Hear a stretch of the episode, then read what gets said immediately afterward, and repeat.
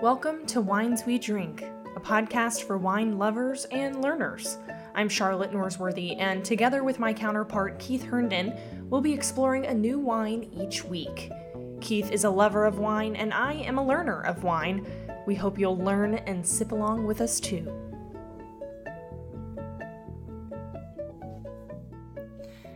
Hello, everyone. Welcome to the Wines We Drink. I'm joined by my co host, Keith Herndon, and I'm Charlotte, as always. But today is a special episode for us, and we're in a celebratory mood. Keith, do you want to explain? Sure. And hello, everyone. Uh, well, when we started planning and outlining this uh, podcast, we got to episode six, today's episode, and that's the midpoint in our summer project, The Wines We Drink. And we had featured two reds and two whites, so we had to decide where to next. That was the question, right? Well, it seemed like a perfect time to pause for a celebration. And celebrations always call for sparkling wine. Oh, yeah. And so while our celebration today might be a made up milestone for us, I'll take any opportunity, any excuse to enjoy some bubbly. Well, if our wine journey throughout this podcast is about finding joy in each bottle story, there is no more joyous story to be found than from a delicious, effervescent bottle of sparkling wine. France's Champagne region made its sparkling wine synonymous with celebration for centuries, and there are many amazing French champagnes to explore. But in this episode, we're taking our listeners beyond the famous. In fact, we're going far outside the norm and I'm not even talking about Spain's cava or Italy's prosecco. Oh man, that sounds intriguing, and I can hardly wait to begin with today's selection. But before we get there, let's talk about why all sparkling wines are not champagne. Can you explain that? Well, certainly. Uh, there's a saying that goes like this All champagne is sparkling wine, but not all sparkling wine is champagne. Okay? And the reason is simple the only sparkling wine that can be called champagne is that produced and bottled in the Champagne region of France. It's their brand. And they've worked extremely hard over the decades through marketing and regulation to protect that brand, and rightfully so. There are amazing champagnes to enjoy. And we probably will on a future episode, maybe, okay? well, that gives me something to look forward to. Um, so, now explain what we're going to be drinking today. Okay, so sparkling wines are produced all over the world. Okay, and I previously mentioned that there are two other well known examples, such as Cava from Spain and Prosecco from Italy. Maybe we'll drink those too. I don't know. Maybe we'll just have a whole like uh, sparkling wine show, there right? There you go. But there are great sparkling wines produced in the United States, and a lot of those use the traditional method that has long established you know France's Champagne region as the premier region for sparkling wine. So in spirit and character, the wines that you get elsewhere, if they're made in that traditional method, are very much like champagne, even though we're not allowed to call it that. So earlier I said we're going to think outside the norm. So today we're opening and drinking a selection of my favorite sparkling wine from the Gruet Winery located in the unexpected state of New Mexico. And this is a bottle of bubbly that's perfect for any wedding, anniversary, birthday, graduation, or any other day, especially one where we're celebrating our podcast making it to its sixth episode. Oh, yeah. I've been waiting for this episode to have another opportunity to drink a bottle from Gruet because, in the full spirit of transparency here, I have had the wonderful opportunity to be with you and your wife when we visited the winery in Albuquerque a few years ago. That was such a special day. Uh, yes, it was, man. I, I, recall that that we arrived a day early for a conference that we were attending, specifically so we could visit that winery without feeling guilty about skipping out on a few conference sessions. It was so worth it. How did you learn about Gruet and even know to plan a visit there? Yeah, so so this is a full shout out to my favorite restaurant, um, Heirloom Cafe, located in our hometown of Athens, Georgia. It's a wonderful little place and a converted old gas station, and it embodies the charm of that farm to table cafe that you want to find in a college town like ours. It's run by Jessica Rothacker and her father, Travis Birch. And aside from their great food, they have a wonderful bar with an exceptional wine list, a lot of unique offerings. So a few years ago, I was there for dinner, and Jessica suggested that we try a glass of Gruet sparkling wine. And it's been a go to bottle of bubbly for me ever since. I mean, it was a special glass of wine on a special night with my wife, and it was one of those wine moments that just stays with you. It was the discovery of a new gem. And like you said, unexpected in its locale. Uh, and so, we're, if we're mining the selections from Gruet, which gem did you choose for us to drink today? Well, it's a bottle produced in the classic champagne method, as I mentioned earlier, and this one is made from 100% Pinot Meunier grapes. You'll see that spelled M E U N I E R, but I'm told that it's pronounced Meunier. Okay. You have great French pronunciation there. so these grapes were grown and handpicked in New Mexico's Tamaya Vineyard in a partnership that Gruet has with the Santa Ana Pueblo. This is truly a bottle of wine, sparkling wine that reflects the viticulture in New Mexico. And we've said this a few times already, but people often don't associate New Mexico with wine.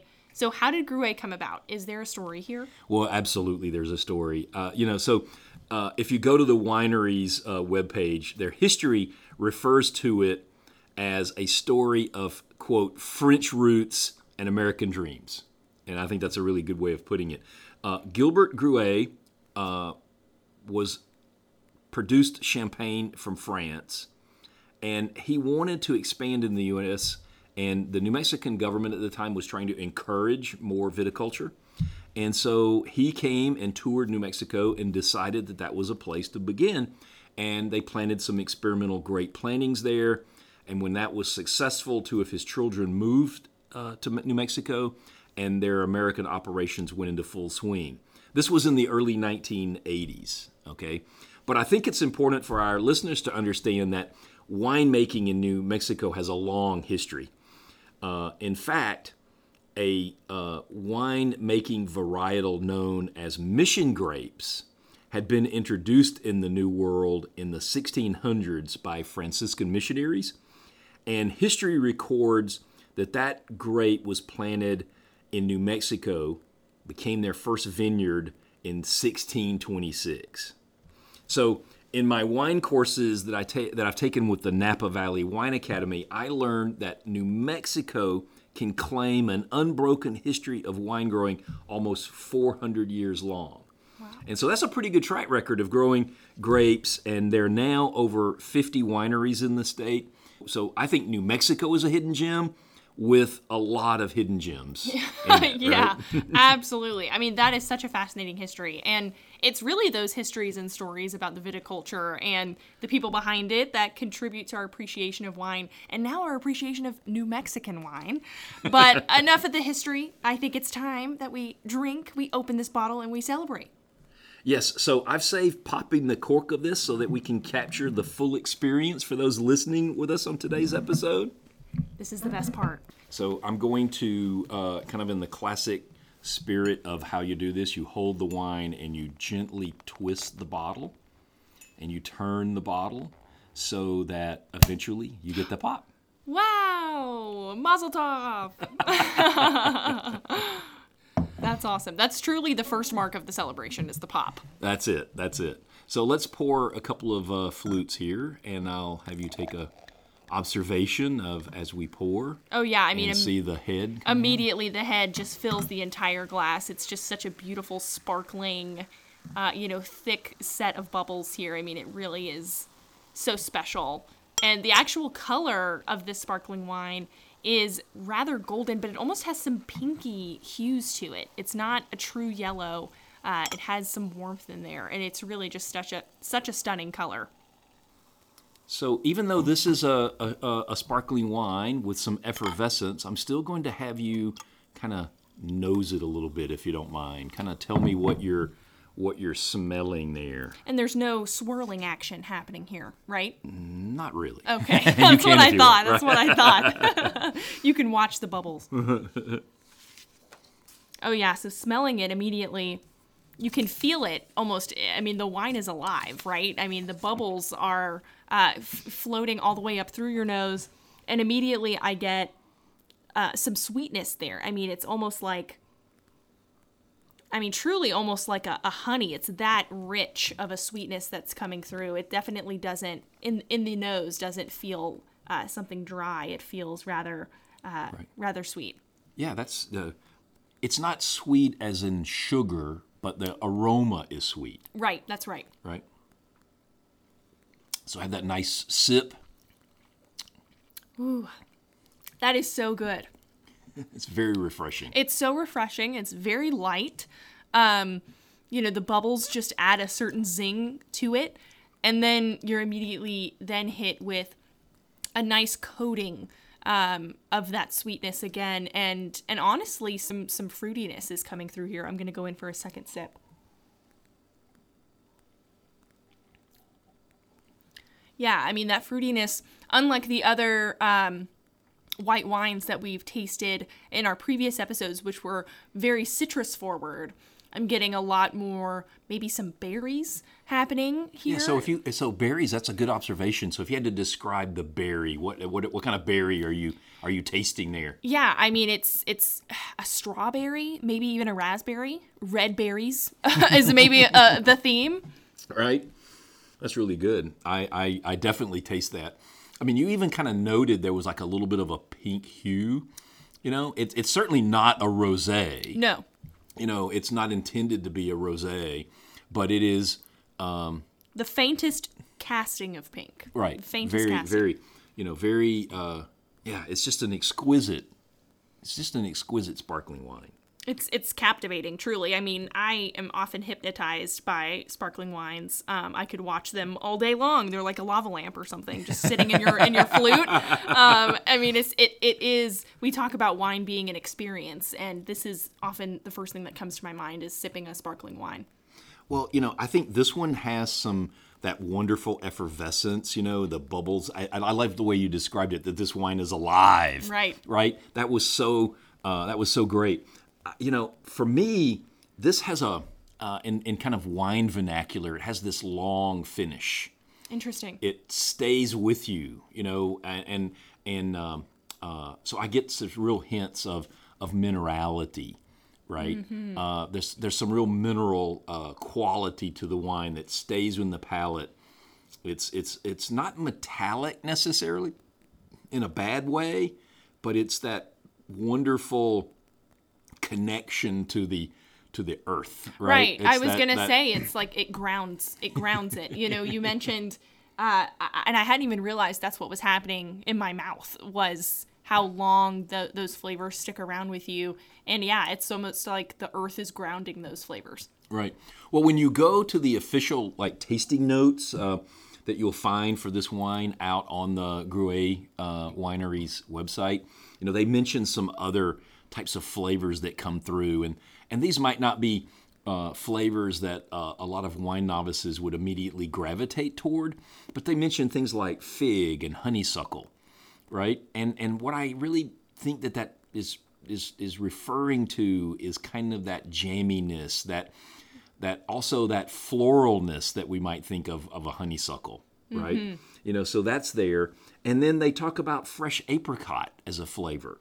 Um, and and and then you picked up on the the one when you talked about you know the, the like the sense of honey and and that really came that really came through and they and they mentioned that in their in their tasting notes Yeah, that, I mean, honey is a specific type of sweetness. It's like you said, not sweet like sugar, uh, sweet like something else. And that's the word for it. excellent So, as always, once we've enjoyed wine and given our thoughts on it, I have to tell our listeners what what what it's going to cost. So, what does this celebratory wine typically sell for? Well, the very good news is that this bottle is still available for direct purchase from the winery, and it's currently listed there at $42, which is a very nice price point for a bubbly of this quality. I mean, this is a four star wine, okay? But if that's a little pricey for you, Gruet is well known for several other styles that range in price, and you can find them on their website from $15 to $30. So head to Gruet, look at their website, check out their different uh, styles of wine. Uh, they also have still wine as well as sparkling wine, and uh, and I think you'll find a wine that would appeal to you uh, in a price point. And as always, I want to add that we're not part of any affiliate marketing on the Wines We Drink podcast. there is no compensation from the winery. We talk about the wines we like to drink, not as part of any paid influencer campaign. That's exactly right. And for the first time, this is a wine that I have drank, uh, you know, on my wine journey. Um, so that's really exciting for me. And this is uh, truly one of my favorites. And the price point, I mean, really for something that is built for celebration, uh, is, is really quite affordable, I think. Yeah, I mean, this episode has certainly taken me back to the day we uh, shared at the winery. A lot of fond memories there. Oh, absolutely. It was, like I said before, such a special day. Uh, and we hope you enjoy your bottle of the sparkling wine we drank today, or another one of Gruet's excellent choices. Uh, in this episode is is truly one that that has me reflecting on on some fond times. We talked a lot about in each of our former six episodes about the experiences and about the stories that come with wine, and this is definitely one for me.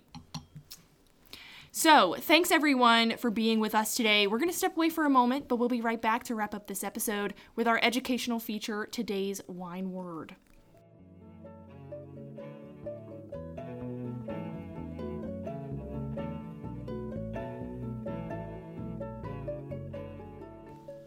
So, we're back and ready for Keith to define today's wine word, brut.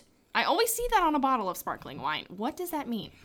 Well, sparkling wines have some of their own terminology to understand when you're shopping for one that you'd like. And, and one of the things to look for on the label is the description of its level of sweetness, right? Brut, today's wine word, is a descriptor that means dry. So if you see brut, you're going to be looking for a, you're going to be you're going to be seeing and experiencing a dry wine.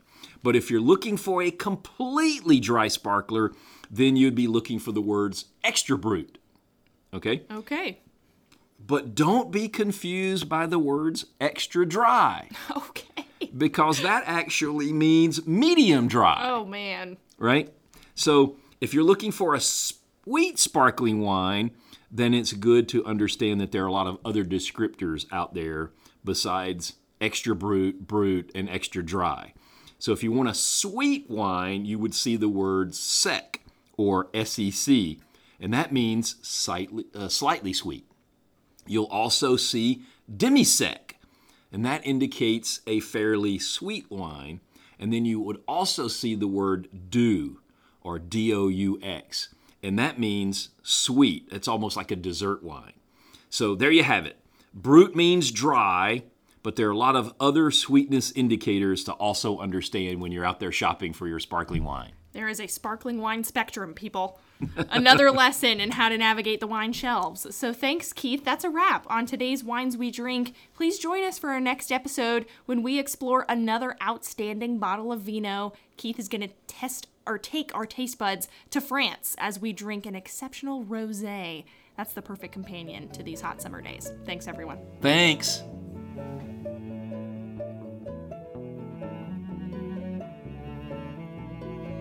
Thanks for listening to Wines We Drink. Listen to our other episodes anywhere you get your podcasts. Be sure to subscribe so you'll be the first to listen to future episodes, and follow us on Twitter at Wines We Drink and Instagram at The Wines We Drink. Cheers.